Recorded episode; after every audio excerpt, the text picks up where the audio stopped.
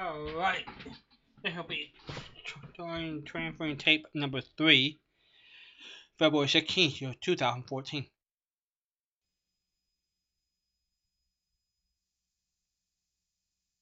That Yes. was my. Uh, yes. You know, I always So what- that that it was. What did I choose? For an encore. What did I choose that? Tell the kids Yeah. What did I? their parents. You know? Yeah. What did I choose that you think okay, I'll you probably shouldn't have been when in there? I first heard this show on X minus one, I was I was pretty moved. I, I recognized some kind of flaws in it, but then I read the short story by Theodore Sturgeon. Uh, it's a saucer of loneliness. The one about the uh, ugly guy who, uh, the woman who rather sees a flying saucer and, and gets a message from it, and uh, it's kind of a ship in the bottle kind of thing. And that was an X minus one. Yeah, it was, and I, I mean, it's, a- it's an awful show one. Yeah. It is in my awful show file. Well, I will. Yeah, I will. I'll, I have a, know it's I have. I know I have a space cow in there. Oh, I don't know about that one, no. But anyway, it's Oh. one. I mean, I'll triple check it, but but I'll send it back to you so you, you can hear it. Wow, I did not know that I had put an X minus one in there. How about that? Well, okay. Listen. Well, shame on me then. So I'm pretty good at dialing in on shows, and man, and even- on the radio, my show, when I was pitching your show, I said, you know, it's pretty easy to get into there. The funny thing about it is, your your people on your show have so much information to give that here I'm calling you up to just give a Treasure Ivan uh, agenda for the next two weeks, and I get hung up responding to all these people. I'll tell you a few of them. Stan Freberg, the guy that called on that. I was reminded that when I was a kid, like nine or ten, I remember listening to the Yellow Rose of Texas, John and Marsha, and the St. George and the Dragonet, and boy, they were really funny. And then he started taking himself really kind of serious. There was that cerebral humor that you don't really even laugh at. The United States was one of them, but he also got this agenda. I think he was trying to stop rock and roll. He was trying to make jazz. You know, he said, "Listen to jazz." Yeah, he hated rock and roll. There's no doubt about that. Right. That's right, and I think that that tr- turned off a lot of because he was really fighting a very, very losing battle. You know. Um, Yeah. The other thing is Well, that they- laughter is is involuntary. Real laughter, you can't you can't you know if if, if something's sometimes we laugh at things we go oh that wasn't really funny but I laughed you know. Sometimes Yes. we laugh and we shouldn't be laughing. We would say. So But- that's what I Mhm. would say about all that stuff is that you know Jim was saying he found um, some of it funny and you didn't and you know it's uh, that's the way it works I think so. Humor is so personal. When I taught writing, I don't think you can teach writing, but I was the instructor. Sure. I would I would remind people that humor is a very personal thing. So if they're starting out to write humor, don't be blown over when you are falling all over your chair. tonight on that, and they, there was a thing about him riding in the cattle car to save money, I guess. And Uh huh. she said, "Why were you riding in the cattle? Didn't you know you were riding in the cattle car?" And he said, "When I ride in the, in the train, I never look to see who's sitting next to me, you know." And over that, how funny he is. That's funny. And he said to me, he said, when the porter came in, he came in. He said, "Weren't you suspicious?" He said, "Yeah." When the porter came in on four legs, I was suspicious, and then I ordered some milk and got it in the eye. I mean, it was really, really. We were just, you know, not somebody else might say, "Well, that isn't funny at all." Yeah, that's true. It really is a very personal thing. It's humor is the hardest thing to pull off. yes, it is. Of course, it is. Um, that's right. I also, oh yeah, speaking of humor, and you know, I've been working in nursery schools like all my life, and about 35 years ago, so this girl's going to be 40 now, I would say. Um, they were talking about Lohman and Barkley in this, in the, um, uh, they had this little uh, soap opera every day that they did called Light of My Life, and they would say, "It's now 10:45, time for Light of My Life," and the organ music will start. Well, one day I was in, uh, the kids were doing some kind of ro- play and and I, I wanted to hurry this girl up, and I said, Cindy, Cindy, it's come on, man, it's four o'clock. And she looked up at me and said, Time for light of my life. so I knew she'd been hearing it with her parents in the morning, but boy, was that. That's cute. Isn't that cute? That's really cute. That is. That is. That, that's a that's a chuckler, especially for a parent. I'm not even a parent, and it was on, funny. On Valentine's Day, I had this group of four-year-olds, and I decided the song I would like to teach them because it would be quick and easy would be "Love Is All You Need," the Beatles song. All you need is love. Uh huh. And I started I kind of playing with him, and I said, "Now, to have a birthday party, what do you need? What do you really need?" and said, a cake with candles. You don't need balloons, you don't need a clown, but you need those things. And then I said, What do you need on Valentine's Day? And one boy just shocked the whole room. He said, Love. Okay. Aw. He said, Have you ever heard the song? He said, No. So we learned the song. Um, that's Oh my. one gets in a nursing Yeah. school. Uh, um, I'm looking at this list. I've made a list because everybody has so much information that you just want to, you know, throw in your two cents worth. Uh, I'm looking at national. I don't. You can't read my handwriting here, but uh, you know, and uh, you know, I, and something you were talking about the national anthem, which is certainly the national anthem. The problem that I've always had with the national anthem is that it's so god, gosh darn hard to sing. It's really become a I performance. know you can't No. you can't sing it. And and, and some people, and I, I'm just saying, some people. This is Treasure Ivan being real uh, coy and on the radio. You know, some people say that the thing about this land is your land, everybody can sing it, and that's a, you know. For instance, I'll just say this: that Pledge of Allegiance did not say under God until 1954. Right. Right. There That was there way of Eisenhower. doing it. And I've always thought America the Beautiful is one that it's not, I don't object to the. I think I think the Star Spangled Banner is an incredible report of an evening, you know, when when something great happened. But as far as something everybody could, I'd love when when you hear a large group of people, and I even do this with with preschoolers. They can all sing "This Land Is Your Land" because they know exactly what it means. So Mhm. I'm just throwing that out. Well, here's an idea. Here's an idea for you guys. You know, it was written in 1814. You know, next year it's the 200th anniversary Yes, of the Star Spangled Banner. yes, You know when it actually became our national anthem officially? no, Oh, it was very late. 1931. Wow. So if you think about it, we didn't recognize it as a country as an official song for over a hundred years. Yeah. And do you know how Woody Guthrie wrote "This Land Is Your Land"? I do not know. he heard Kate Smith like a month before, and he didn't like the song, and so he wrote his song. So There's he just heard. no way He, to figure history, you know. There's just no way to figure how we have the culture that we have. But that's a true story. It's in his biography. so he wrote. Yeah. He heard. I don't like He heard. I God bless don't like it. I don't, you know. He was an atheist. He Yeah. had Yeah. his own agenda, but that was what inspired him to write that song. Wow. So he he issued God, Bless America, and this was his Version. um his Rather his than just griping about it, he wrote his own song. So he he just went and wrote his own song. Yeah. When I say you don't mess around with the national anthem, I don't think the national anthem was written to be a jazz piece. or a samba, or no, I agree with you completely. I, that's completely yeah, right, and that's exactly it. I mean, it is Robert not a Goulet rap. in, It, what was it, the 60s? I think it was before a, a prize fight. When Robert Goulet, he got about as far as the first line, and then he got completely lost in it. I mean, he forgot the words. when Well- they start jazzing it up, I feel the same way. I That's, remember it was um in the late seventies, I think seventy eight or so.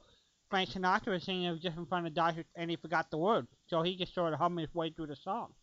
sure. Then that's, That you know, that that's, can happen, I, I, I've And it had can that happen, kind of sure. experience with my own songs, as a matter of fact. you know. Which reminds me again, um, my song Fire Truck this last week um, rank, racked up uh, uh, four and a half million hits on YouTube. Wow. Oh, hooray! Wow. Preschoolers out there, and uh, that was quite a treat.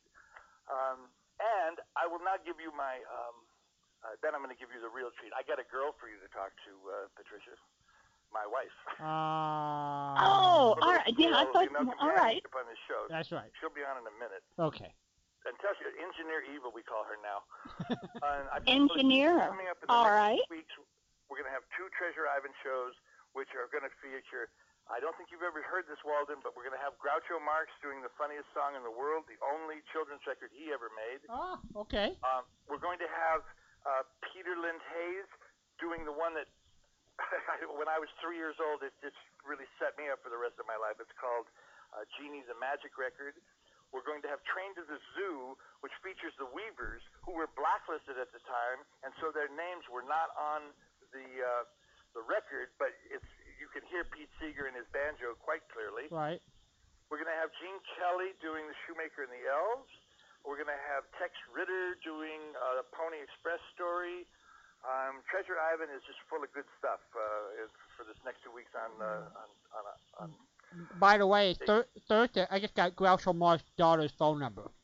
Oh, and she, really? yeah, All right. and she's agreed to do to be on the show. So I will give her a call, Patricia, if you want. We can have Groucho Marx's daughter on and talk about her Sounds dad. Great. Well, Great yesterday fun. USA will, that will be the schedule. Now tomorrow morning, seven o'clock, seven oh five uh, West uh, Pacific time. Um, we're gonna the Treasure Ivan show is, originates here, and we're gonna have a program of songs about songs and stories about flying to the moon that were done in the 50s, 40s, and 50s. One is is called Rocket to the Moon. It was done in 1951. It was their concept of what it would be like to fly to the moon. Huh. I happen to know that Barry Hansen, Dr. Demento, mm-hmm. played this record over and over and over again when he was a child, and he said it really it kind of set him up for what he was to become as far as being a radio personality. Dr. Demento. Very good. Right, and we're going to have Space Patrol, if you remember that, the Space Patrol, uh, a, rec- a, record for children based on Space Patrol. We're going to have a record of Tom and Jerry fly to the moon. And all you have to do to hear this, and plus some songs from the 60s, Mr. Spaceman by the Byrds, and uh, Holy Modal Rounders, and Harry Nilsson. All you have to do is uh, go to KYNS. You can stream it, KYNS 1340 San Luis Obispo, or just KYNS. If you stream it, it's a one. It's Eva's favorite uh, show that we've done. We've done about 55 shows now, and that's the one she likes the best. So that's that's the Treasure Ivan report. How have you guys been? I'm cool. We've hard been good. through to you, so I don't know how it can be. I've even said on the show, I said it's, it's easy to get through, but I call your show sometimes the long goodbye. I think you're going to leave, and then something else will come up, which is great that you're able to do that. You don't have to worry about commercials getting in the way, and, and, and we can That's true. talk more about your That's callers. true. And nobody with a gong over in the corner saying you're out of time, folks. That's right, and so much gets lost. I'll tell you something that may make you laugh or not. I made a, a, a, a um, vow, I guess, New Year's resolution this year, that because I work with small children and because of my lifestyle generally, I personally, talk radio is no good for me. I mean, I'm talking the, the standard guys. And No. that I kind of made up, and this, again, depending on your politics, maybe this is funny or not. But I started thinking in terms of, especially, uh, I'll call him Glenn, just Glenn, his first name, that that show to me has become like War of the Worlds, and, and I think that's why I would listen to it. Because it's like black people are out there, the Negroes are out there, the women are out there, the Democrats are out there, and we should all be very frightened, you know. And I think he does the same kind of thing that Orson Welles did. That's that's my joke for the night. It's a pretty bad joke, but it's keeping me away from it, and it also makes it a lot easier for me to pitch Yesterday USA as what an alternative this is to just, just everything else on the ra- radio. I mean, it's just it's all non-threatening. It's all it's all easy. It's truly easy listening, and you don't go to bed crazy because you're hearing about you know all the horrible things that are going on in the world. If they're horrible things, they happened you know 50 years ago, or you know inner sanctum or Yeah. something like that. Yeah.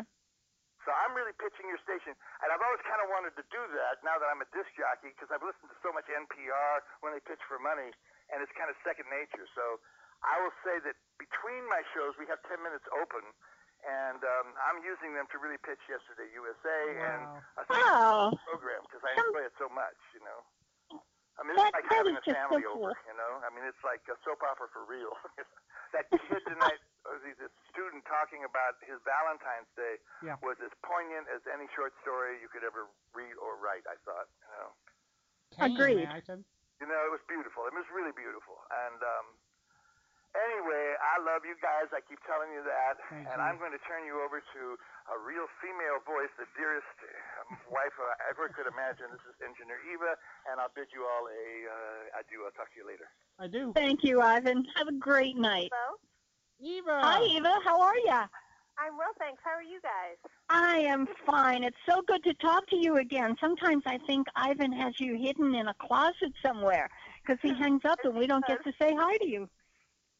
So have you Oh, gone I, to? I certainly have been listening to you folks and and to the other nights on Yesterday USA, and of course we like hearing everybody call in. We sort of feel like we know everyone. well, now I know. Eva, we Eva, really do have a family. Eva, how how has it been adjusting from the East Coast to the West Coast? How how how have you handled that so far?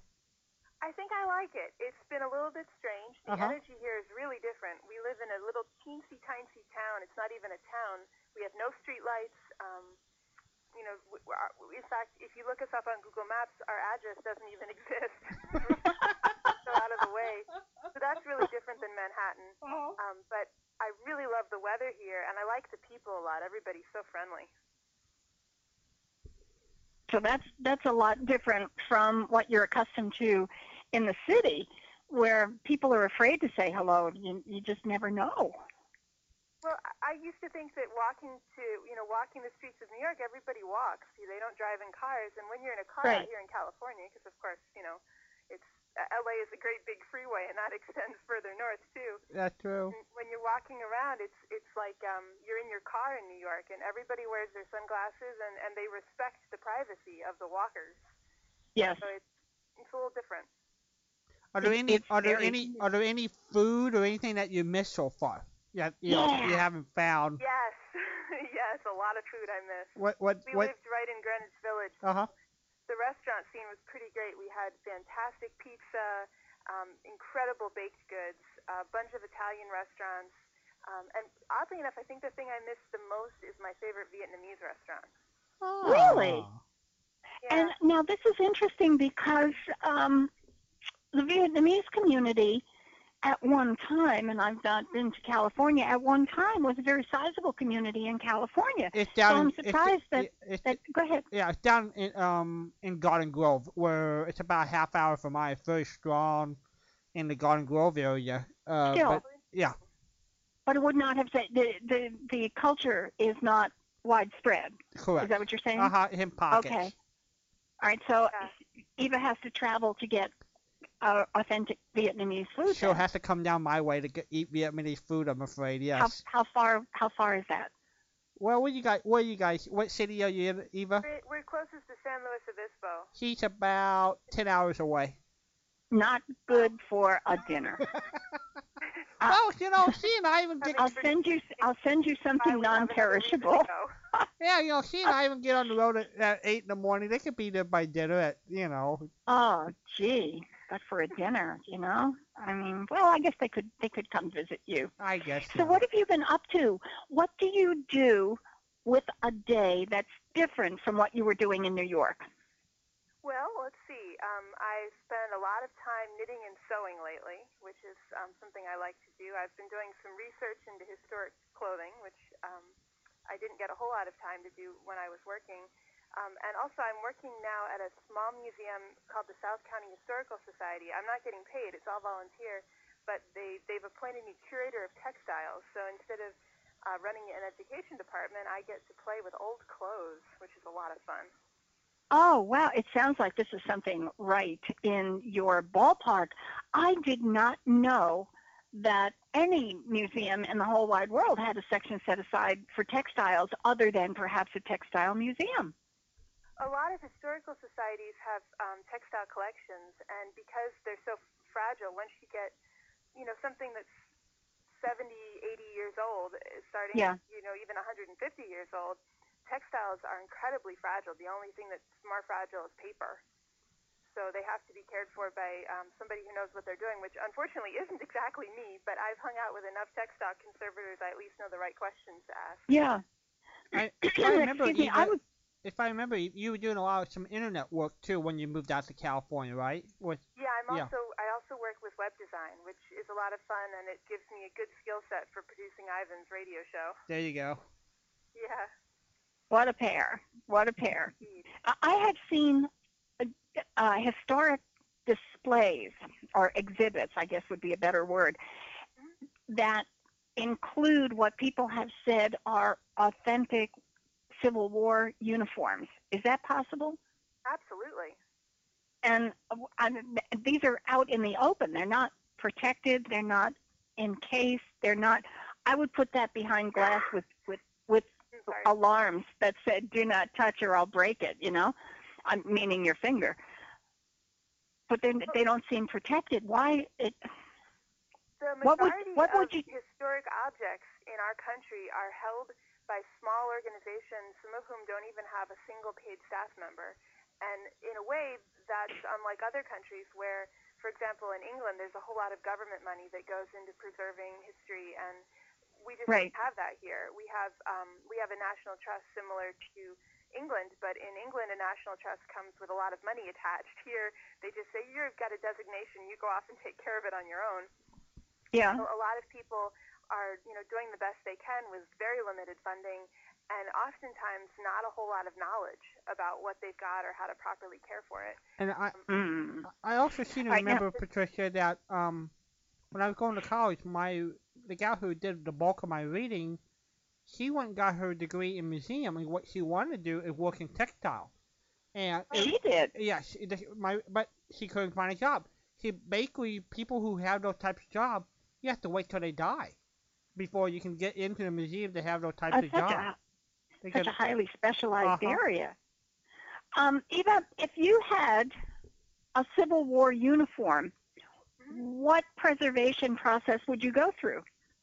Well, there's there's a couple of things when you have something old, you sort of have to ask, why am I keeping it? You know, what's the point? Are, are there any others like it in the world? And in the case of a Civil War uniform, absolutely. If it's a Civil War uniform that belonged to General Grant, you're obviously going to want to take a lot better care of it, and that's called provenance. When you know who owned it, or you know a story about how it was used, or something like that. So if it Uh-huh. was, um, you know, if it was worn by a soldier who played a pivotal role in the Battle of Gettysburg, you're going to want to take much, much better care of that and um, store it in an acid-free box wrapped in um, undyed muslin, cotton muslin, and probably not take it out of the box very often because textiles have limited exposure to air and to light. But if, for example, it's just some random Civil War uniform, and not that they're, you know, that there are lesser Civil War uniforms, they're still pretty neat to have, but there are certainly enough of them out there that maybe it's more valuable to have it out and let people look at it. So, like, as long as there are multiples of them and some of them are being saved, and the ones that have the more important stories attached to them are being better taken care of, sometimes the best way to use an object is to just put it out there and let it be destroyed by having it on display because it does more good that way than keeping it in a box. Well, that makes a whole lot of sense. And in the deterioration department, it would take a while to do that. But in the meantime, look how many people you've touched in a display. And, you know, wow, I like that. Yes, I like that. Okay. I can accept that now. The needs of the people today with the need to preserve history for future generations.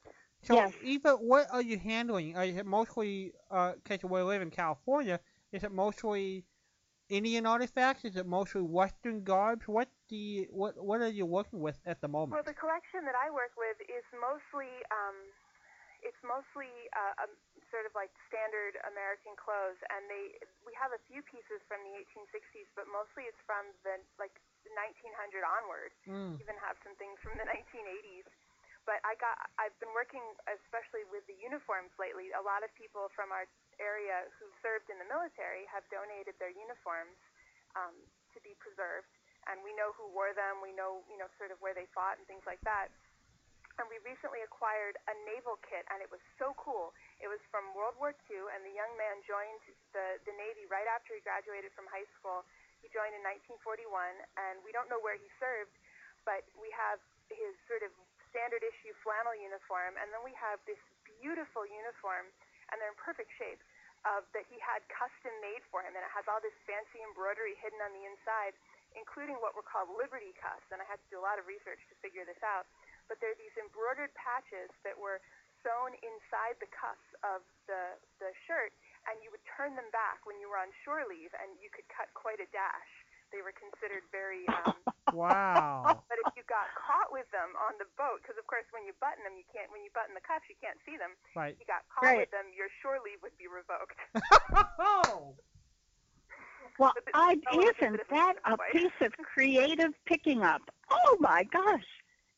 Yes. Well, I I'd be any your impressed. Other listeners have ever heard of Liberty Cuffs? No. I know it's I never did. it was for, but I never even would would have uh, been familiar with the concept. So how Um, did he, how did he find out information about it? Eva, did he look on the net? How did he yeah, find I out? looked on the internet. Uh huh.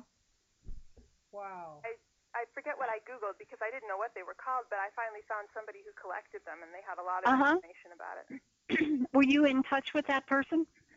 No, I haven't been. Actually, that's a good idea. I should email him and let him know that, that we have them and just send him a picture maybe. Mhm.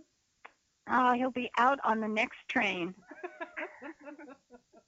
Wow, what a piece of work. So are you going to be working on a, a exhibit this summer? What uh, what some of the uh, plan for the uh, for the, the clothes? Anything in particular that you guys? Well, our next our next exhibit is going to be um, about aprons, and we have a bunch of aprons that are gonna. They have to be. Some of them have to be washed, um, and we have to do that using special soap, and they can't be agitated. We have to use distilled water, and they have to go in a big tub and lay flat. So that's going to be a lot of work.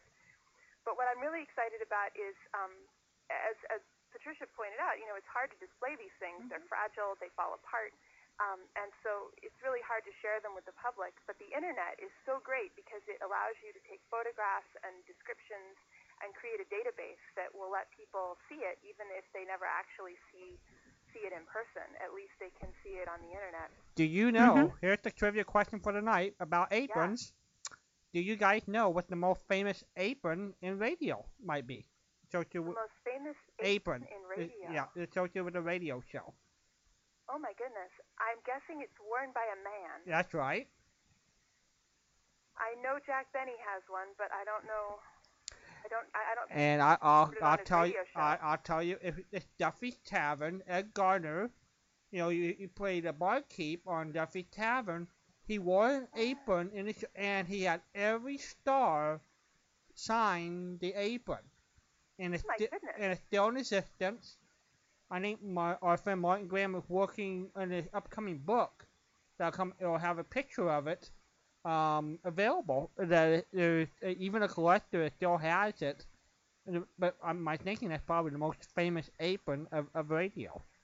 Preserving that must be a nightmare because you've got people's handprints and skin Autograph. oils. Mhm. Oh my gosh. Well, that's a case where, um, from a conser- conservation point of view, obviously you want to keep that very safe. You don't want to expose it to light or put it on long-term display. But let's say that, for example, you discovered that some of the ink was starting to degrade the fabric. Right. Yeah. Normally, if you have ink on a piece of fabric and you're trying to save the fabric, you'd wash out the ink. But in this case, you'd ruin the, the historical value of it if you did that. Sure. So what would you do, Eva, in, in that case? Would you just hopefully store it in a box and just take photos of it? What would you actually do? You would well, you would want to protect it um, from light, from dust, from air. Um, well, actually, not from air. You want to have air circulation, but you want to make sure the air is um, not too hot, not too humid. And you just basically put it in a box, and and um, there's really not a whole lot you can do. So you do everything to minimize the deterioration, but there's no way that you can stop it altogether. yeah, Wow. exactly. You just want to make it last. Um, you know, Yeah. P- part Yeah. of it is that technology is always evolving, and curate, co- conservators can do things today that they couldn't do even 10 years ago. So Yeah. if we can make them last through our lifetimes, who knows what's going to be Mm-hmm. possible in the future? Hermetically sealed. We'd like to do that with our kids and with everything that's precious to us. Well, I got to say, one thing that I love is what everyone's been doing with radio programs lately. The the way they've been restoring them. I don't know the fellow who's been restoring um, the Jean Shepherd tapes. Incredible. You're doing a great job. They've been doing Oh, a great sorry, job. Am, am- am I breaking up? Nope, you're doing good. No. You're doing Oh. good. They've been doing a great job. You're right, Eva. The, the preservation of it, but it's so much better today than it was 40 years ago when I got started collecting. Or 76. It, you're absolutely right. Yeah, I mean, I imagine then, you know, you were looking at tape. I know when Mhm. Ivan first joined SPERDVAC and the tape library, he would, you know, he would dub everything onto tape. Yep. And we we still have hundreds and hundreds of tapes of old radio shows that are obsolete now because we can just download. Wow. Um, so you're you're still into mysteries, you're still into detectives, you're still into puzzles. Do you like Agatha Christie? You know, I I had a phase where I read everything that she ever wrote, and I even bought some of her books in French. In French. All right. Well, I have discovered some Agatha Christie's that I have not read before. I know I've read all of the Hercule Poirot's and all of the Miss Marples and most of the Tommy and Tuppence ones.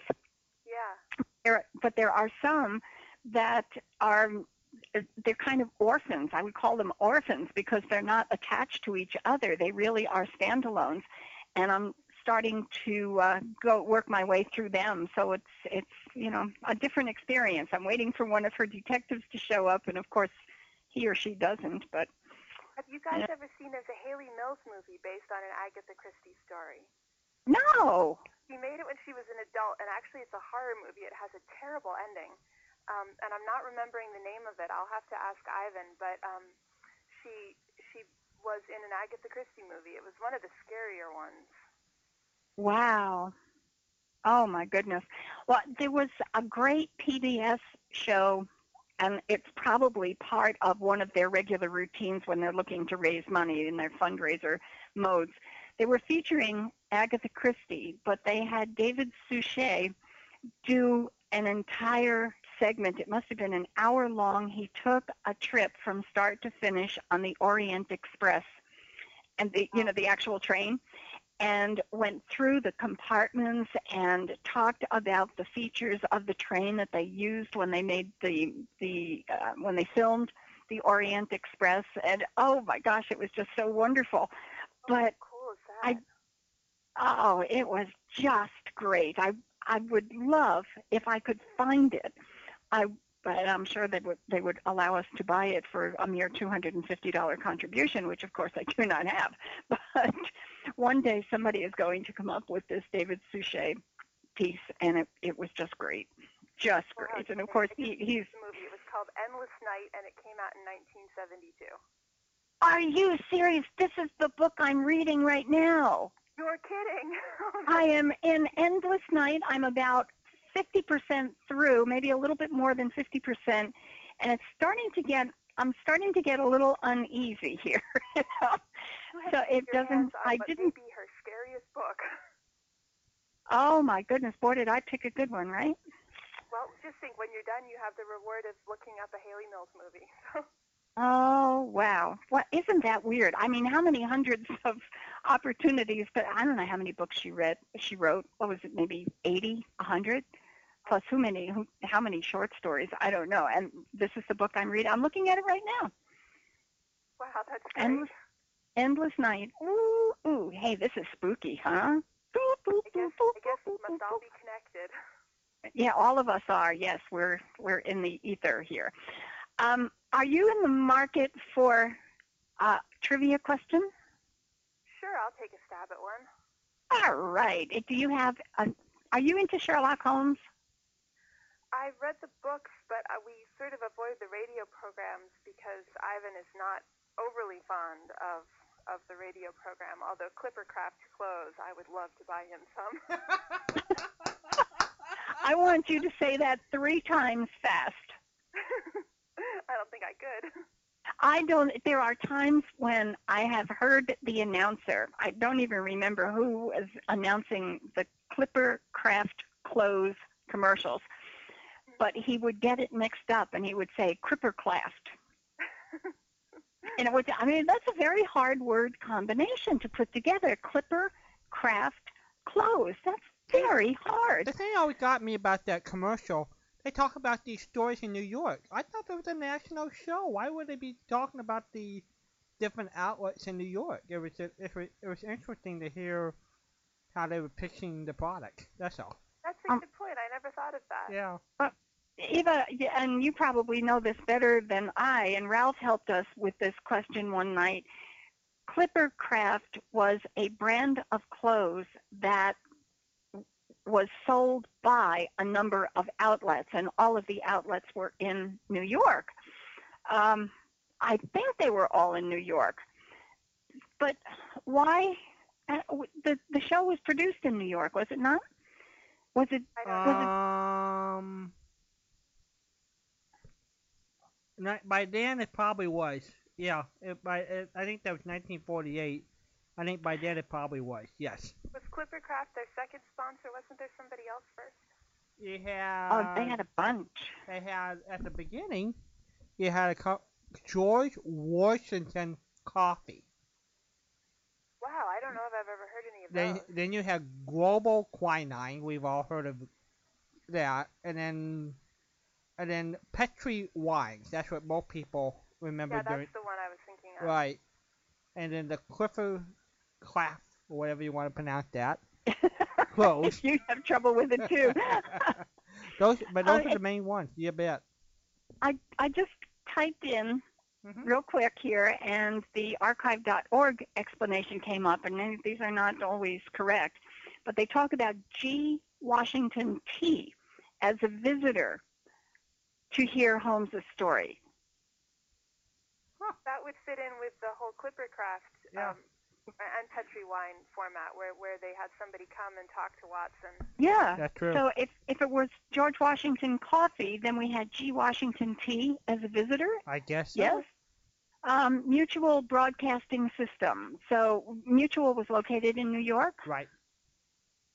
So that's what it was. I wonder if it was a New York show that just, I don't know, was it broadcast nationwide I thought At- so. at the time of recording? I thought Huh. so. I don't know. Well, you know, it's really interesting. I'll have to, what I really need to do is look up Clipper Craft clothes and see where they were sold. Because for a New York show, they would be advertising New York Well, stores. do we even st- do that if that brand still? And when did it ever go out? uh, let's see, a 1957 magazine that's up for sale. I don't, I don't think there is. I tell you, if you Uh, guys can find some 1960. Clipper cla- cl- cl- Gotcha. I'm buying Ivan a suit. There you go. Gotcha. All right. Well, we'll find that. Well, anyway, I asked you about Sherlock Holmes because I want to know what Sherlock's brother's first name is.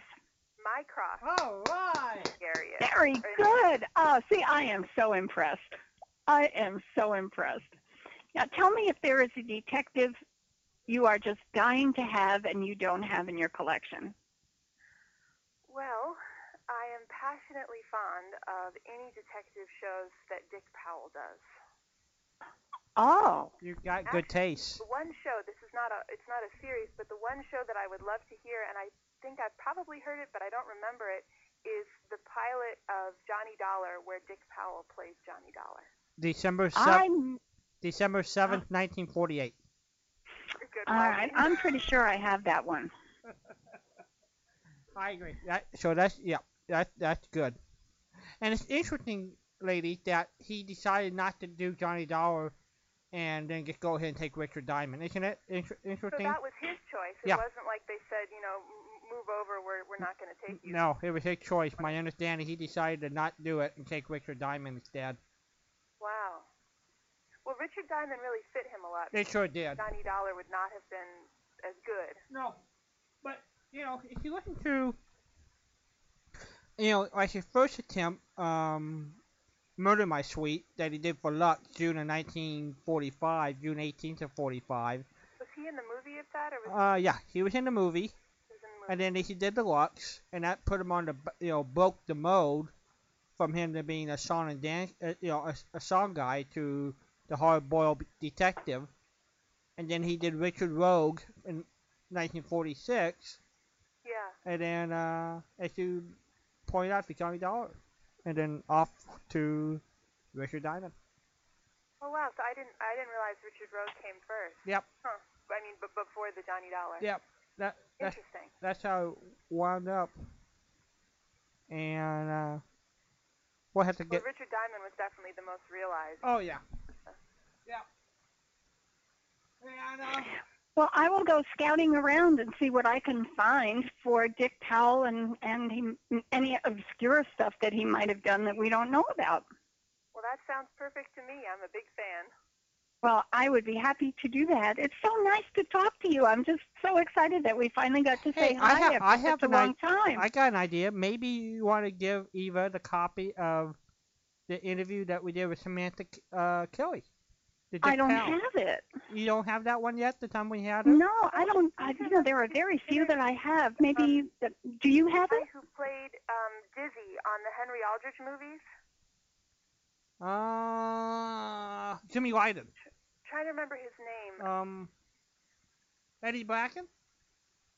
no. Um, Um, let's see, Henry. No, it wasn't Henry and Dizzy. It was. Um, so let's see, Henry Aldrich plays Cupid. Was one of. Um, oh no, no, it wasn't. It wasn't Charles Smith. It was Jimmy Lydon. right. I think you did. You did an interview with Jimmy Yep. I Lydon. just, I just did an interview with Jimmy Lydon a few weeks ago. You bet. he is. Oh, what a heartthrob! I love Jimmy Lydon. Oh, and he could, and you know, he's volunteering once a week in the sheriff's department, and he's bored, so he wants to go back to work, and he'll be 90 in May. Wow. Oh, he, he stole my heart. I have the collection of Henry Aldrich movies, and I used to watch them over and over and over again. Oh, I love Henry Aldrich. I think that was one of the classics, uh, the entertainment classics. Radio, movies didn't make any difference. You know, Charles Smith was on. Um, he played Dizzy. He was sort of the the the um, nutty friend. Yep. He was on an Andy Griffith show, an Andy Griffith episode, and I almost dropped what I was holding when I looked up and saw Charles Smith 20 years later. Oh. Well, Eddie Bracken played it in the radio in the early days before he became a well-known comedian. Um, Interesting. but it was So was interesting. the radio show on before or after the film? way it worked, um, it was a stage show. I think it was staged first, then it went to the Kate Smith show as a weekly wow. feature. Then it was radio, Because Jackie Gleason was in the first couple films. right? Then it was movies. A- it was Jackie, mo- somebody, Jackie Cooper. right. Then it was movies after radio. Okay. Yep. Movies after radio. Uh huh. But it, it was sort of at the same time, and uh, we had uh, Dickie Jones, who was who was uh, Pinocchio, who also who also played Henry Aldrich in the radio when Ezra Stone was in in the war. So we had him on last year too. But uh, Oh wow, how Yeah. cool is that? Yep, making Well, progress. you, you guys are just the coolest. Uh, thank you, Eva. Well, and thanks so much for having me on. I will I will get off and give give everybody else a chance. I've I've overstayed my my welcome, but I couldn't help it because I love you guys so much. You are so good. Thank you so much, Eva. Enjoy your evening. You too. Bye. Bye. And I think I might have lost Patricia, everybody. Hold on. Everybody, please stand by. We are going to be uh, figuring out what happened. And, uh, hold on, hold on there, caller. Let me, uh, let me get Patricia back on. So, please stand by. We're almost there. And we're back on. And Eva, and we lost Patricia when at the tail end of Eva's phone call, so Patricia didn't get a chance to say goodbye. You want to say bye, Patricia? to Eva? Goodbye, Patricia. Good night, Eva. I'm really, I'm sorry I didn't get to say good night. Is this Ivan we have back now? No, and caller, you're on the air. Who's Ivan? Uh, hi there. Ron. How are you? This is Ron from Hawaii. That's right. I, I just, you know what happened? I just came back about an hour ago. My son, my grandson, who just turned 18, got his Eagle Award. Hooray! Oh my goodness. Now, and he got a letter of commendation from the governor and two senators and Wow. all kinds of stuff. Oh, that is super. Yes, it was very nice. We had a nice dinner, and there were two of his other daughters that came an eagle. So there were three all together. And you're not proud or anything. Oh, I am. Oh, man. It was really cool. Oh, that is so nice. I'm so glad. Walden, did you ever hear of this program called The Pacific Story? I seen the title. I have not listened to one, but I It seen. was on NBC Uh huh. for several years, Uh huh. and uh, I'm going to send Patricia some of those Perfect. Pacific stories. They're very good because they're very historical, you know, and stuff. Now, Ron, I like I, history stuff. Ron, I have a trivia question for you. Yeah. At, and I gave this out actually I think last week, so Patricia knows the answer by heart. But you might have Oh, missed really? it. Okay.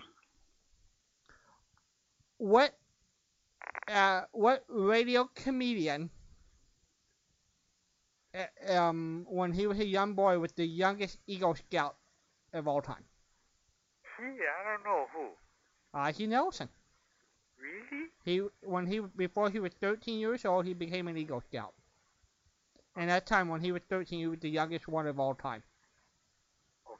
Okay. So there you go. Just had to throw that in. My, So what is the record now? Uh, probably 12 and a half. I, I don't know what kid got it now. my contribution tonight is to play a nice A ballad. Valentine song. Okay? So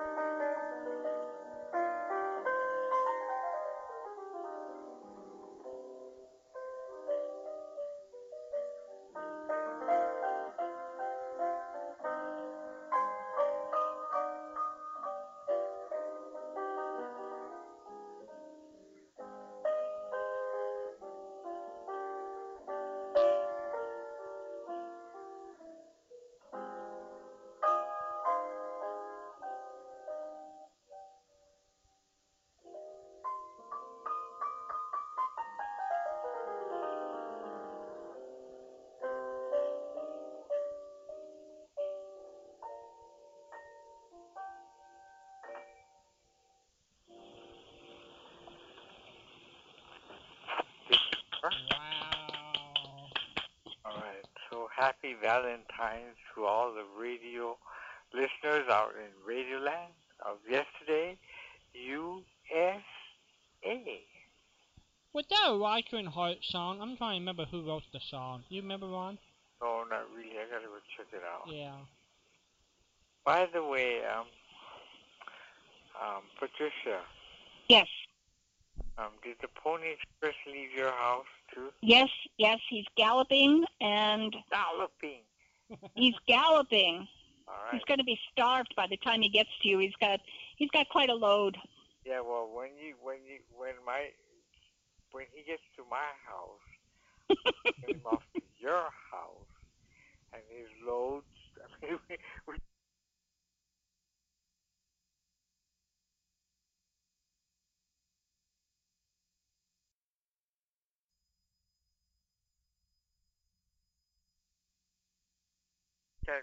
can't gallop. They got to they got to swim, right? You They have to gotta- swim. When do ponies retire? How old do they have to be? They didn't last very long. I remember when we talked. Somebody to- talked about the Pony Express. That how many years, Walden? It didn't last. I mean, No, I think it was only 18 months.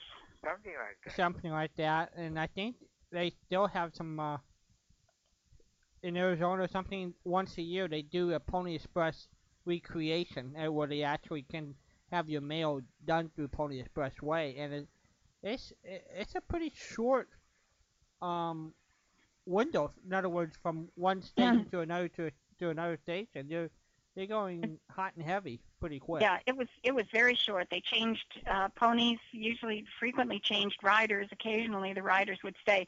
April 1860 to November 1861. Yeah, something like that. Yeah. Yeah. Um, Walden, do they have any Man Against Crime um, shows available on on the, the that you know of? I haven't seen any of them. What what year did they come out? You remember Ralph Bellamy, right? Yeah, I sure do. He played the main part, I think, on on that particular po- program, Man Against Crime. Yep. I Yeah. think I'll talk to Jerry Haendiges because I'm sure Ralph Bellamy was a uh, a fan of old time radio. Oh, Really? And, yeah, and he uh, uh, he was a member of SPERDVAC, Oh, and um, they would keep him abreast. He was good friends with uh, James Cagney, and one time, um, the guy who wrote the books on Lux Radio Theater, uh, Ralph Bellamy drew him a stage layout, how the, they used to do Lux Radio Theater, so, and so he sent he sent that to him. So that's sort of the memories I have of Ralph Bellamy. oh. Yep. Yep. But he had a nice, um, Nice Radio. deep voice. Uh huh. real nice radio voice. Well, um, what's on the agenda for tomorrow night? We're gonna have Eddie Hubbard's show at the top of the show. He's a famous Chicago disc jockey. We're gonna play some of his stuff. Uh, after uh, Michael Beal, we're gonna feature some John Dunning interviews, and uh, we're gonna have a good time featuring different interviews from John Dunning. So that's sort of on the docket. Next Friday, uh, John and Lori are gonna hold the the uh, radio show down for the first two hours because I will be at the, the Navy Marching Band is performing three blocks from my house. Wow. So I'm going to go to the concert to enjoy the, the Navy, and then I'll come back here, and then we're going to call Kathy Garver, and she'll be our special guest Friday night. And Patricia and I will hold down the fort Saturday, and then uh, Sunday. So I'm waiting, everybody. I, um, we're going to be talking to Loretta Young Son on Tuesday. We're going to record that, and uh, but I'm holding off some of the interviews because I'm supposed to get new carpet in here. So we're gonna tear down my whole house. Well, we- we- so it's supposed to be entire in next, broadcast world is on hold. so so figuring we're gonna tear the whole studio down. We're gonna un, we're gonna have to uncouple all the computers, all the broadcast equipment, yank it out here while we're putting in carpet. So I'm showing, I'm putting some things on You know hold. what is really scary? I hope you know how to put it back together. We're gonna have to hope and pray, right? Everybody gonna Yeah, say. yeah. Well, Walden's not on the air. Dad, my his dad got frustrated through the through the broadcast equipment in the swimming pool. You know, I could. Gonna have to mark which wire goes. Oh, it's gonna be a job. Otherwise, it really can be. Well, the biggest thing my mom and dad are hoping for, they want to get all the wires off the table. I have so many wires, from the computer to the broadcast to all the different. We want to figure a way to get all the wires off the floor and put it on the, to the table somehow. Yeah, 'cause then it looks much neater and safer too, right? Yeah, well, when mom vacuum around here, I uh, I just hope we make it through the through the week. You know, Uh, I don't blame you. yeah, Well, poor mom. I wouldn't go to sleep if I were you. yeah, right, right. Well, you guys, I want to wish you guys all a happy Valentine's, belated Valentine's Day. So, what did you do for your for Gail? Anything uh, special on Thursday? We got some chocolates. We passed chocolates all over the place. Uh, Had to work Thursday night. Everybody sang love songs and stuff. It was really nice. What wa- what what was the most requested love song that you had to play? They want to hear love is a many splendid thing. That's a big oh my! big big hit of the 1950s. Yeah, the Four Aces Yep, sang it. Uh, I had the Four Aces on the show here a few years ago. now, Al Albert was not part of the. No, He was, and then he left. right, right. But they made so many songs famous with Al Albert. Three Coins in a Fountain, Yep, big hit. Out of My Heart, Those Wedding Bells Are Bringing Up That Old Gang of Mine. Yep. There was so many. Oh, by the way, we're talking about sing-alongs, on the um, 26th of this month, which is a Tuesday, I'm performing at a senior living center, and we're going to have a sing-along with Ron night.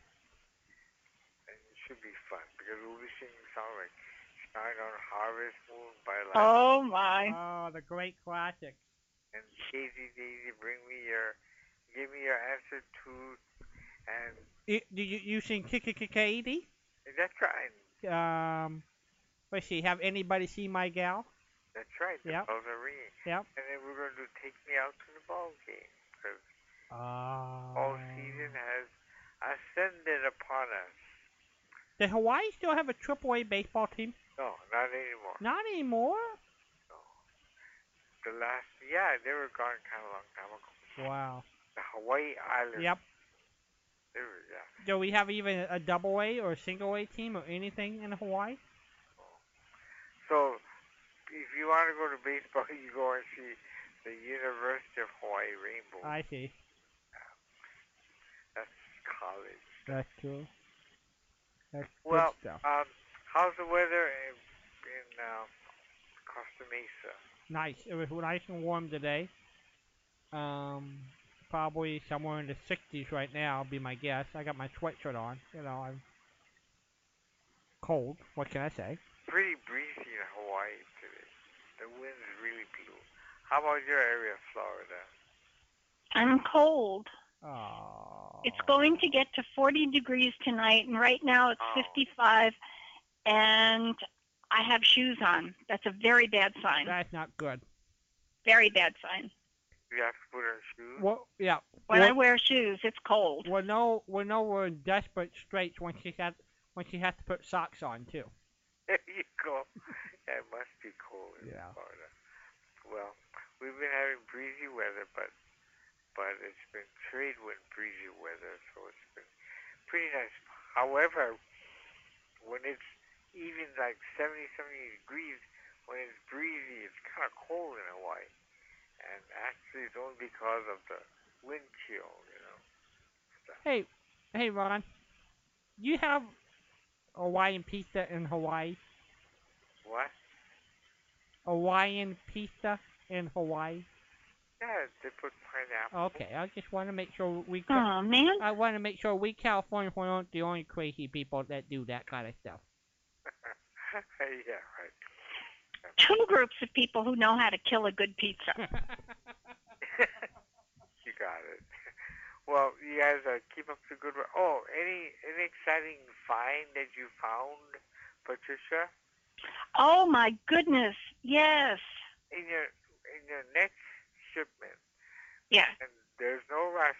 We'll build up another nest egg. I want to hear that Canadian whatever thing that you've been talking about that you found it. You found quite interesting.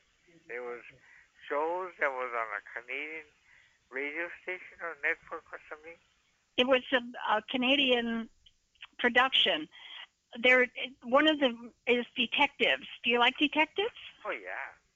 Oh, all right. Well, it's Quentin Nichols. Quentin Nichols is the name of the detective. And it took me two shows to kind of get into the swing, but they're repeat characters and it's it's kind of fun. So I will put Quentin Nichols in your folder. Yeah, Nick, you just write it down. We'll build up a nest egg again, and we'll have some fun. But um, Okay. we'll look forward to receiving the ponies when they come to Hawaii, and and we'll send them back with some stuff to bring back to you, and I'm sure you're going to enjoy it because. And if you don't, just put them in your awful radio show punch. I won't be insulted. Do you have it? All right, this is great. I'm glad you mentioned that because our question for tonight is Do you have some nominations for the Awful Show folder? You know, I tell you, I, I never, and this is not local network, but or United States network, but I can't stand the goon shows. You you you heard of the goon show? Yeah, that's an acquired taste. I think you're right. It is an acquired taste. I've had people ask for it, and there's also a show that followed it, Idiot Weekly, that apparently is a parallel to it. Um, and I I can't get into that stuff, but a lot of people do. The goon show? Yeah, my friend, he loved the goon show. I can't. He used to he used to um, Well, you know the story behind that. The BBC didn't save any of it, so it was collectors that saved it. really. Yep. Mm. Do you think your friend would like Idiot Weekly? I don't know. Well, I mean, if he likes the Goon Show, he would like Idiot Weekly. He probably would. I'll send it to you. Anyway, we'll talk to you guys later. But the Goon Goon Show is number one on the top of my list. Damn the goose. All right. Well, you know, I'm going to give another listen to it. It it might because bad show is a matter of personal taste, and I'll I'll listen to it again, and we might toss a couple of them in there. By the way, the guy that last when his wife called you, just the last before me, Uh huh. do, are they um? Do shows on Yesterday USA or something? Yep. Yes, Ivan has the children's show as Treasure Ivan Is that the in the one? lineup. He has all the Bozo the Clown and Uh huh. shows. Yeah, he's got kid stuff. Uh huh. Yeah, I like. I hope I get to talk to him, meet him one day because, you know, I grew up with those um, stories, and uh, it's amazing how he was able to generate a collection of all those kind of stories, and um, they're fun to listen to. You know, You bet. so I hope I get to meet Ivan one day. We'll have to have Ivan on as a guest. That way, that way uh, people can call in. That'll work. Why don't you Why don't you do that? Okay. Have Ivan on as a guest. Okay. We'll, we'll talk about We'll arrange something. always. Hopefully, hopefully his appearance fee is not too high. We're gonna negotiate a deal. Yeah, I mean, yeah. Yeah. He, won't, he won't charge you more than what Yeah, we don't have an awful lot to spend out of our salaries. he won't charge you more than what you pay Patricia. You know. I know. Yeah. Yeah. If he's willing to accept the same salary Patricia and I are making, we can cut a deal. yeah, you can. Yeah. All right. Aloha, you guys. Alright. Aloha, Ron. Thanks for the music. It was great. He disappears so fast. Man, he's got his finger on the button when he says aloha. The ha part is the signal.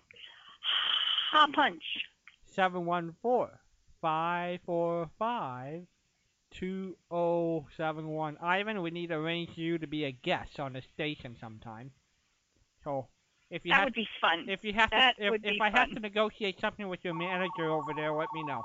I think he's calling to let us know his his calendar is open. Hello there, you're on the air. My calendar is open. Well, you are Dan. How you doing? Well, there's something not fair about people in Hawaii and California and Florida complaining about the cold weather. Well, there's something wrong with people who complain about cold weather and don't move to Hawaii or California or Florida. Did I do good, Walden? Patricia, you Yes? have just come with the the top of the night. Oh, good. Yeah. Okay. Okay. Hello, Dan. We're talking with Dan in Indiana. How are you? How cold is Good. it? How cold is it? It's How 20 cold degrees. is it? 18. What is it? 20? Yeah. Tw- Two zero?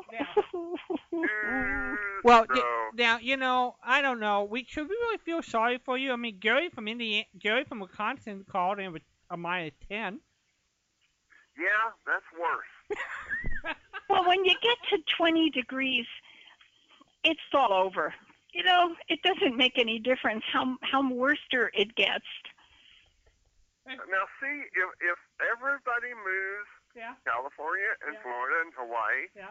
then you'd have no one here in the bread basket of the We- country. That's right. and We'd have nobody for comparative. Everything has to have a comparative. so in other words, Dan, you're making the big sacrifice just for us. Absolutely. Ah. We're here raising the corn, the wheat, and the pigs. And Well, why couldn't you now? Why couldn't you just raise those things in the in the spring, in the fall, and just move them and move them to Hawaii, Hawaii or Cal in the winter? well, transportation would eat, eat up all the cost. Well, I mean, if you ride them, maybe you can get there inexpensively. You know, we have to stay here and make the chocolate. And Uh, Oh, yes. oh yes. Oh, um, Dan sent me. Uh, uh, um, uh, you see, you get me all upset here. A website for bourbon balls. Oh, oh, oh, you know, chocolate bourbon candy type things. No.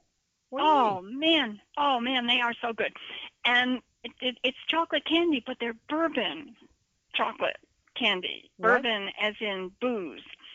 Now, when a list of ingredients Yeah, appears, Yeah. they appear in the order of amount. So, if something is made of flour, sugar, and milk, Yeah. if there's more flour than sugar, flour comes number one. More more milk than sugar, milk comes number two. The recipe for these things, bourbon is number one. Mm. That's the list of ingredients. I would like to die in that place. Well, you can order online. No, I want to go there and die in that place. I want to die from sugar overload because I have eaten bourbon balls before and they are so good. There is something about the bourbon flavor and chocolate blending. It is just too good. Huh. So I want to go there. I want to go there and die. I want to die of sugar overload.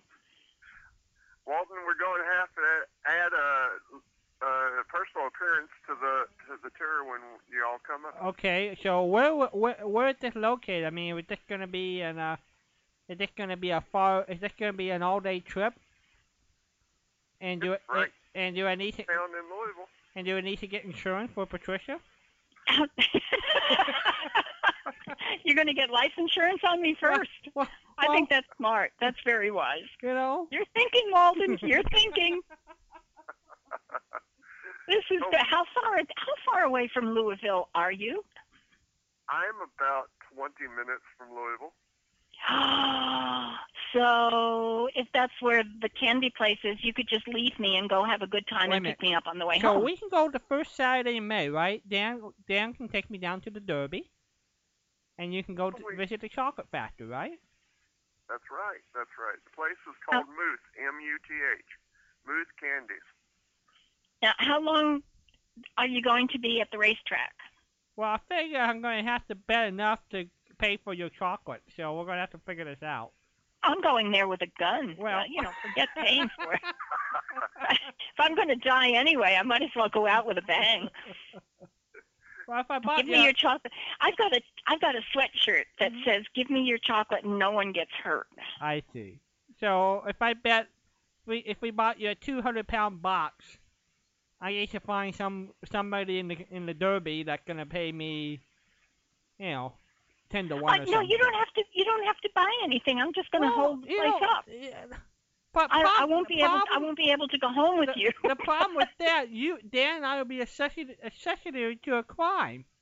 So I don't know why Dan and I want to well, be. no, you're not going to be an accessory. You're going to be at the at the track. Well, if we know you're gonna take a gun, No, I won't take a gun. You know I don't. I, I don't do guns. I'll pretend. I'll bring a comb. you'll bring a And- cho- you'll bring a chocolate a chocolate covered gun. No, I'll, I'll I'll put I'll put a comb in my pocket and pretend like the old Ah, the old Uh-huh. detectives used uh-huh, to do. yeah. Yeah, as if they would shoot through their their honest to goodness. What what we would allow in some of these old movies. It was such fun. So that's where I want to go, Dan. Could you put that on the on the visit list? We can put that on the visit list, and we'll be within sight of the uh, Louisville Slugger uh, ball field where Hey! they're playing baseball games. Hey, we can Well, do you that. guys can have a good time there too. Boy, you know this time in the candy shop is really racking up here. Okay, so you're going to Churchill Downs, and then you're going to Louisville Slugger, and I'm going to the candy shop, and you're going to watch a baseball game, and I'm going to the candy shop, and you're going to watch horses run, and I'm going to the candy shop. This is working out very well. Now, where's the AAA baseball team? I know they got a great base- baseball team in Louisville. Where do they Next play? to the candy shop. They they play right there on the uh, river river bank in a stadium, and they're called the Bats. The bats? hmm That like flap, flap, flap, that? Like baseball bats. Well, basically, Oh. uh, they're actually you know uh, they're actually called uh, the Bats. Yes, they have a What- mascot as a bat, but you know the bat is you know um, you know also where, where they make they make the bats right down the, Right. the street there. What- so What kind of a logo do they wear on their shirts? They actually have a a bat. Uh, you know, Like the the little creature? spinning bat. Yes, little creature. I love it. So, but uh, yeah, they uh, they have been pretty good over the years. But uh, you know, they they have worked on that over the years. They had a Uh, g- great attendance. I think I think they gotten over a million people to attend their games during during the summer. It's been a pretty. Have in the past. Yeah. Yes, they have. I don't know how They recently. They set uh, minor league uh, records uh, back in the '80s when they were known as the Redbirds. Right, 'cause they were the Cardinals affiliate. Yes, Yeah. yes, they were. Yeah, A. Ray Smith is the fellow who uh, brought the franchise to town, and we were actually with the uh, Milwaukee Brewers for one year uh, as an affiliate of their baseball team. Now they're affiliated with the Reds, and um, oh, uh, Homer Bailey was here. I mean, it's a farm team. You know, these kids come in and they play, and then they get called up to the Reds. And in fact, Jim Kelch with the uh, with the Reds, he started out as the announcer here in Louisville. So it sounds like we're really getting quite a tour planned here. Yeah, I think so. I think Patricia got the chocolate factory all staked out. Yeah, I think so. Yeah, Live and direct from the chocolate factory. I know. No, no, these, these are nice people. It's a family place. Don't go too wild. But do we do we even need to think about taking her down to Bardstown to the bourbon factory? No, just the candy factory. She just wants chocolate. I don't I don't want to drink. I want to eat the candy. I don't drink. I, I mean, it's just that this bourbon happens to go so well with chocolate. Apparently, have you had any of this in the past? Yeah, one time before. Yeah, it was that good. must be a red, uh, that that must be a red letter day for you. It must have been because when I saw them, oh, but they look so good. Their photography is wonderful. You know, I mean, even if you didn't like these things, you would love them just by looking at the photography. It was really great illustrations. I'll take four pounds, for four pounds. sir. First pass. Do they deliver? yeah, you said that you, that you can order them, huh? You can They order them right online. bourbon balls do not come in sugar-free variety. You got to trust me on this. there is no way, but they really do. They've got some wonderful treats there. Yeah. But this one really caught my attention. Did. Uh, thank you for sending them. I mean, it was it- when you when you talk about eye candy, eye candy meaning something is really neat to look at. This was Uh. literally eye candy with the Eye candy. photography of the of the yum yums. They really looked good, Walden, and I think you would like them. I Did you go to the I- kitchen again? I I've been thinking about it, but I'm here. I've been, you know, I like, ru- you know, I I'm hungry. What can I say? You know, and I like rum balls. Those are good. I like I like Oh. fruit cake. There you go. You know. They also they make peanut brittle and they make uh, Ooh, yeah. cash, cashew brittle too. Cashew brittle. Do How they- interesting. do they make- Do they make Tootsie Rolls? You know, they. I don't think they can call them Tootsie Rolls. I'm sure they make something very similar. I think Tootsie Roll is probably a copyright. But they have about any kind of candy you can imagine. I picked up some little uh, uh, raspberry like candies, and they were incredible. I like the raspberry chocolate things. Those are good too. Well, they have that. They have their their creams, and then they have you know their candy. You know, uh, they have candy caramels. You know, that are dipped. Uh, they have modjeskas too. I don't know if you know what those are. Nope. No. Th- Those are those are kind of caramel-like candies And bourbon balls? and bourbon balls. And they just anything you really want. They make uh, real red hots too. Wait a minute, I just thought about. Isn't you always hear them? Are they using Kentucky bourbon? Of course. Yeah. Yeah, that's what I was just thinking. That's what the most famous bourbon in the United States, right? It's the Kentucky bourbon.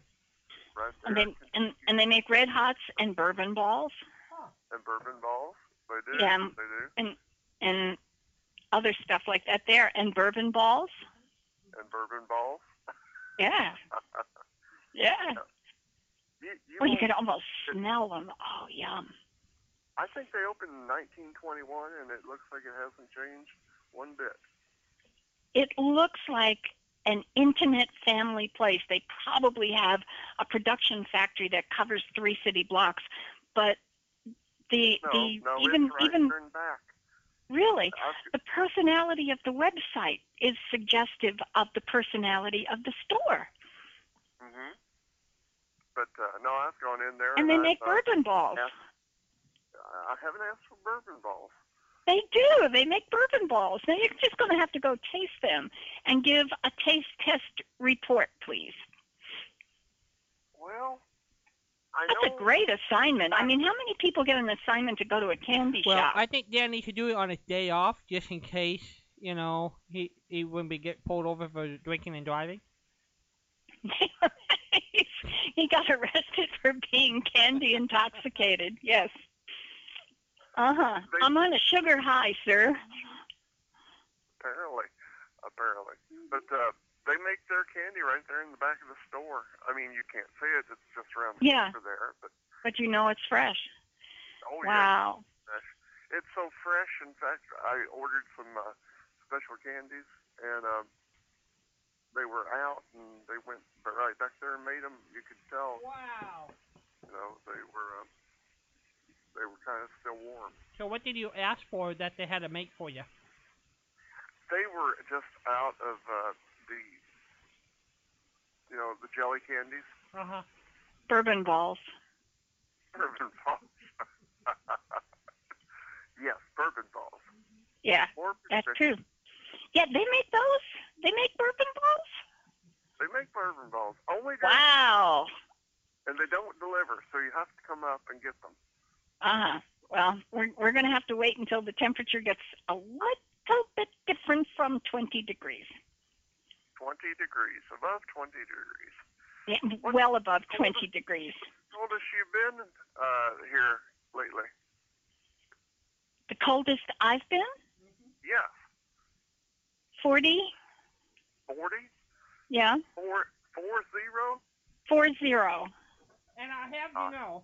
And I And have, I'm in the I'm in the tropical zone of Florida. and I have you know, she had her blankets and everything wrapped around her when it got down to 40 degrees. I bet. She had her blankies wrapped around her a lot sooner than 40 degrees. I am a wimp. I am a wimp. Well, I heard there was a cold front coming through Florida. It was going to Well- up from the 70s down into the 50s. Well, it did. It did. Yes, it did. Nobody lied. Yep, that's what I heard. They told the truth. Last week we were in the 80s, and this week, tomorrow, it's going to be, it will be a stretch, but it says we might hit 61 tomorrow, which I know is summer weather for all of you uh, suffering out there through the winter weather. But that really is quite chilly for us. Let's see here. Looking at the forecast, it looks like oh. oh. on Monday, on Monday we're going to get up to a high of 53 degrees. Now, see? There you go. That's only eight degrees apart from me. That's right. Tonight we're going to get down to 18 degrees. That's a lot apart from me. oh. Um, well, how low is it going to get? How warm is it going to get? No, how how low? no, Well, not how warm. How low is it going to get? Oh, let's see. It's going to be 18 tonight, and then uh, Wednesday night it's going to get down to 20 again. And that's about the coldest it's going to get during the next uh, Okay. five days. Oh, tomorrow night, we're only going to have a difference of 22 degrees. That's not huge. See, that's not bad. Well, it's not Really? bad for you. you can barely tell. But boy, Wisconsin, it was 10 below. Oh yeah. Oh gosh. Oh gosh. I, th- I honest to goodness, that's over the top or under the bottom. I'm not sure which. Uh, did he have snow up there too? I didn't ask. They What a great question. Yeah, they just talked about the cold stuff right now. Yeah, You know. I did. At 10 below, it's sometimes too cold to I snow. yeah, I understand. It's so cold. It's so cold that the snow doesn't bother to come down. Yeah, it, Yeah. it's too cold. Yeah. The air is so dry when it's when it's that temperature. ooh, ooh. Too cold. Too cold. I even get cold thinking about it. Well, I'm looking at the weather rate, or I'm looking at the weather map here in poor old Florida. It's all. Let's see here. I'm pulling it up here a little closer. You have. Mel. Just kidding. You have. You have a wind chill advisory. You have a hard freeze watch. Looks like for most northern Florida. Yeah, that would be northern Florida. They get really cold. I'm down below the line and I should be a whole lot warmer. You know? But you've got. You've got a freeze. Oh, wait, we've got one. Alerts for Fort Myers, freeze watch, wind chill advisory, beach hazard. oh, beach. Are you going with a, a, set of bourbon balls to the beach? why not? You know, if I have to be cold, that that might help. You know? that might help. That might help. Right. Yeah. it's 50 degrees right now, and they are giving us a freeze watch and wind chill. All right, let's see what's coming up here. Hold on. Hold on. Dooby dooby doo. It looks like a freeze watch in the Okay, morning. freeze watch remains in effect from late Sunday night through Monday morning, so that's tomorrow night. Um, winds from the northwest. See, if you guys kept your winds where they belonged, we wouldn't have any problem here. Winds from the northwest. Yeah, 20 miles 20 miles an hour shifting to the north. That's even worse after midnight. 20 miles an hour is a pretty stiff wind when it gets that cold. Temperature. I can't I can't do this out loud. I can't. I just can't say it out loud. 29 degrees. I can't 29 degrees. That's It's only 9 degrees difference from what it is here now. 29 to 32 degrees for many areas for several hours. Temperature will remain in the 30s for coastal areas and some of the more elevated terrain. Patricia, Uh, yeah.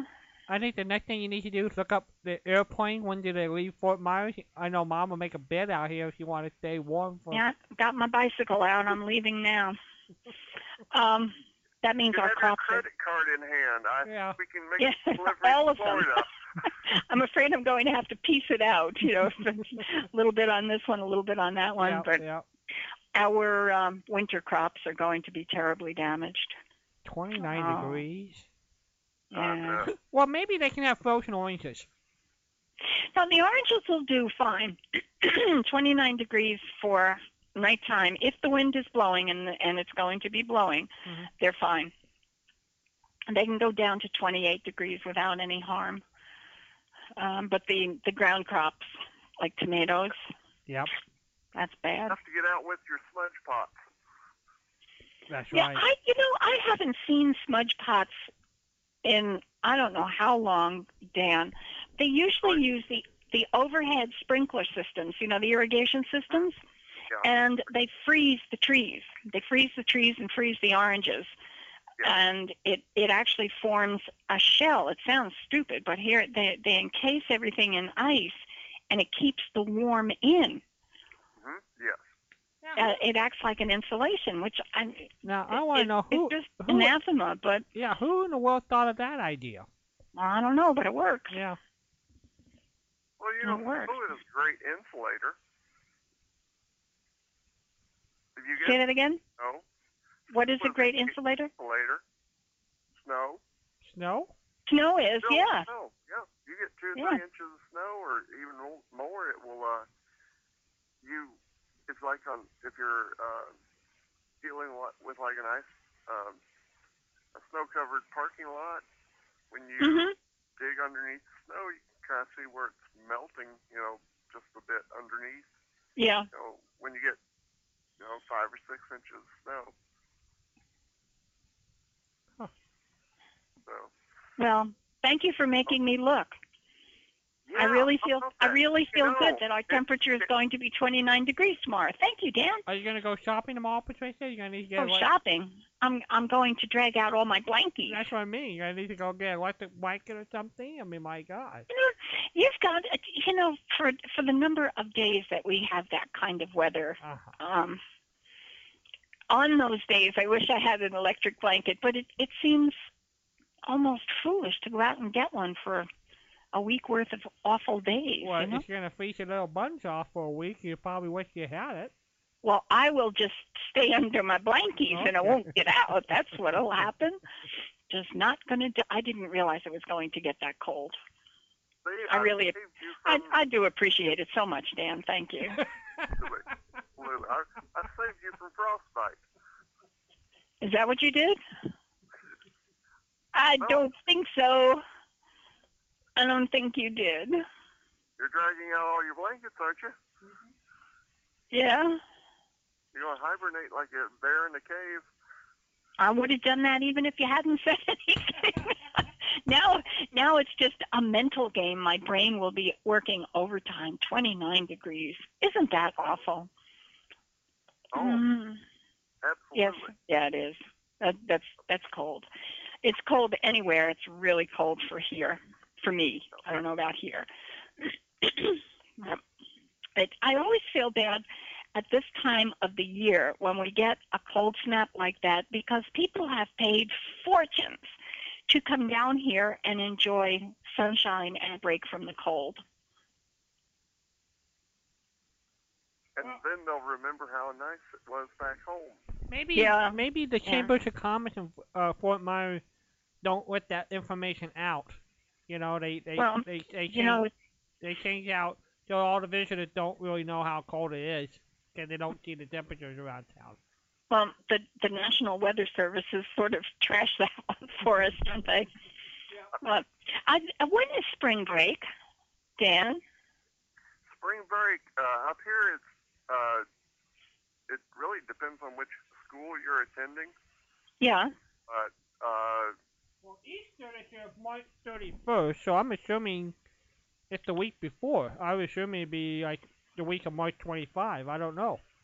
Look, it happens all over the place here. And spring break is uh, it's it's when everything is really booked up because the kids pour down here. Have any idea, Dan, what when spring break is for you this year? I think it's the week of the 18th, Huh. which is a month from Monday. A month from Monday. Okay. Yeah. And actually, that would be, uh, I mean, that's spring, you know, that's spring week, I guess. Well, that's right, 'cause the first day of spring, Twenty first. 21st. So Twenty first, the twentieth. I I can never keep track of when they hop the days around. that's a big week. So you got St. Patrick's Day on the 17th, Uh-huh. when the Swallows return to Capistrano on the 19th, and the first day of spring on the 21st. Busy, busy, busy. There are some schools here having spring break as early as the, uh, I think, the 4th of March. Why would they do that? I don't know why they can't agree on. Well, I know I know one school that gets out, you know, before Derby Day, and it's like the midpoint of the semester. I mean, they began the first week of like around the fourth day of January, and you know they're going to get out first of May, so it's actually the midpoint of the calendar. Mm-hmm. Do you have quarter quarter year semesters? I'm sorry. Do you have quarter year, three month semesters? We have, let's see, I guess you could call that quarter years, uh, trimester, yes. Um, now in the summer we have uh, a one month summer session, a two month summer session, and a three month summer session, depending on what class, you know. Yeah. Yeah. hmm Well, interesting. You know, I, I in college I went with a quarter system. And our quarter system are ten weeks long. Ten weeks plus a finals week, and then we had two summer sessions. So that's how that's how I went to school. hmm Yeah. How about you, Dan? Were, were you on a semester or quarter system when you were going to school? The semester I think is 12 weeks. Oh. For for fall and um for fall and spring. Okay. Yeah, and then like I said there are three different summer sessions and like the first you know, if you take a class during the first summer session, it will just be in June, I believe. No, actually it will be in May and part of it will cover in June. But uh, it's like a four week session and then there's like an eight week session. I think the last one is about a twelve week session. When I From just for May through August. when I take some, some fun classes at junior colleges, they're 18 weeks out here, 18, 19 weeks, and they're on a semester system. And it just seems like the first six weeks you're just waiting for them to get going. It's just, I was so used to going, you know, at my undergraduate, my graduate work under a quarter system. When I took some fun classes at a junior college, it just seemed like it took forever. Well, allow me to mention. Yeah. This is Panama City is up on the north end. Panama City has a list of spring break dates. Yeah. February 16th to the 23rd. We've got Illinois, Ontario, Canada, Maine, Massachusetts, Missouri, New York, Rhode Island, Virginia, Iowa, Michigan, Vermont, North Carolina. And not, obviously not all of the colleges from there, but it lists colleges. So now we're starting into the this week week? yeah, into the week of the of February 23rd, we have uh, New York, Vermont, South Carolina, Indiana, Virginia, Connecticut, Pennsylvania, New Hampshire, North Carolina, and Ohio. March 2nd, we have South Carolina, North Carolina, South Dakota, District of Columbia, Florida, Illinois, Georgia, Indiana, Massachusetts. They have started and we are going to keep going. The last week that they have listed is the week of. Hold on. That, doesn't that seem like an oxymoron thing to call spring break in the middle of February? in the middle of February? Sure. Well, it's not an, an oxymoron, but um, well, I guess maybe it could be. No, no. The last Vacation. week, the last week of spring break is April 13th, so it is spread out all over the place. Well, they almost have to be to accommodate all those people coming in. Plus, Yeah. the ones that start out this coming week weren't most of those schools from like way up north for the most part. Oh yeah, most of them are from the north. I wonder where kids are going now for spring break. I mean, you should be out here in California. you should be Palm Springs or somewhere, A lot of them go to Mexico. Mexico. Mm-hmm. A lot of them don't come home either. Yeah. I mean, it's it's it's not it's not the best place in the world to choose, depending on where you're going. I mean, there are an awful lot of lovely places there, but there are some choices that are not the best in the world. Well, isn't Florida the big destination for spring break? We still are, yes, big time. Yeah. That, is it little jarring in a way to see all the young kids come Well, they're in? all out of they're all out at the beaches. Okay. So if you stay off the beaches, you're fine, um, because they they tend not to want to do anything except beach stuff, and there- there's loads to do out there in addition to sitting on the beach and watching all the boys go by. But it's uh, it booking it ahead of time. I mean, booking right now for beach property, it'll cost you between four and six hundred dollars a night. Wow. for beach hotels. And that's uh, these are the big hotels out there. The smaller Oh. ones and individual properties, you can get eleven to fifteen hundred dollars a month, a week Well, rather. what a lot of people do out here, they'll actually rent people's beach houses. Mhm. Um, do they do the same thing in Florida? Sure. Uh huh. Sure. There are people who move off the beach for season so that they can rent their house because it pays all the bills plus a salary for the, the couple of months during season. They'll get so much for it. Hmm. That happens up sick- here during Derby. During the Derby week, I bet. it Mhm. Oh, yeah. Yeah. Yeah, yeah. Hotel rooms in Louisville during Derby, you would be lucky to find one probably for a hundred dollars per night. In some places, they have like a three night minimum. Yeah, well, that, that would be reasonable. Yeah. hmm Yeah. Do they have clean sheets? Well, I wouldn't. I'm just kidding. I'm just kidding. You know, in the Old West, we were talking one night about the Old West. The signs in the Old West, you had to pay five cents more, or twenty. I guess five cents more, if you wanted clean sheets. It was twenty-five cents a night and five cents more if you uh, if you wanted clean sheets. Well, that's not a bad bargain. I didn't think so. Maybe I've got the prices wrong. That's right. Do I have the prices wrong, Walden? You sound pretty good. Let me see. Old West clean sheets. Thank goodness for the internet. Old West Hotel clean sheets.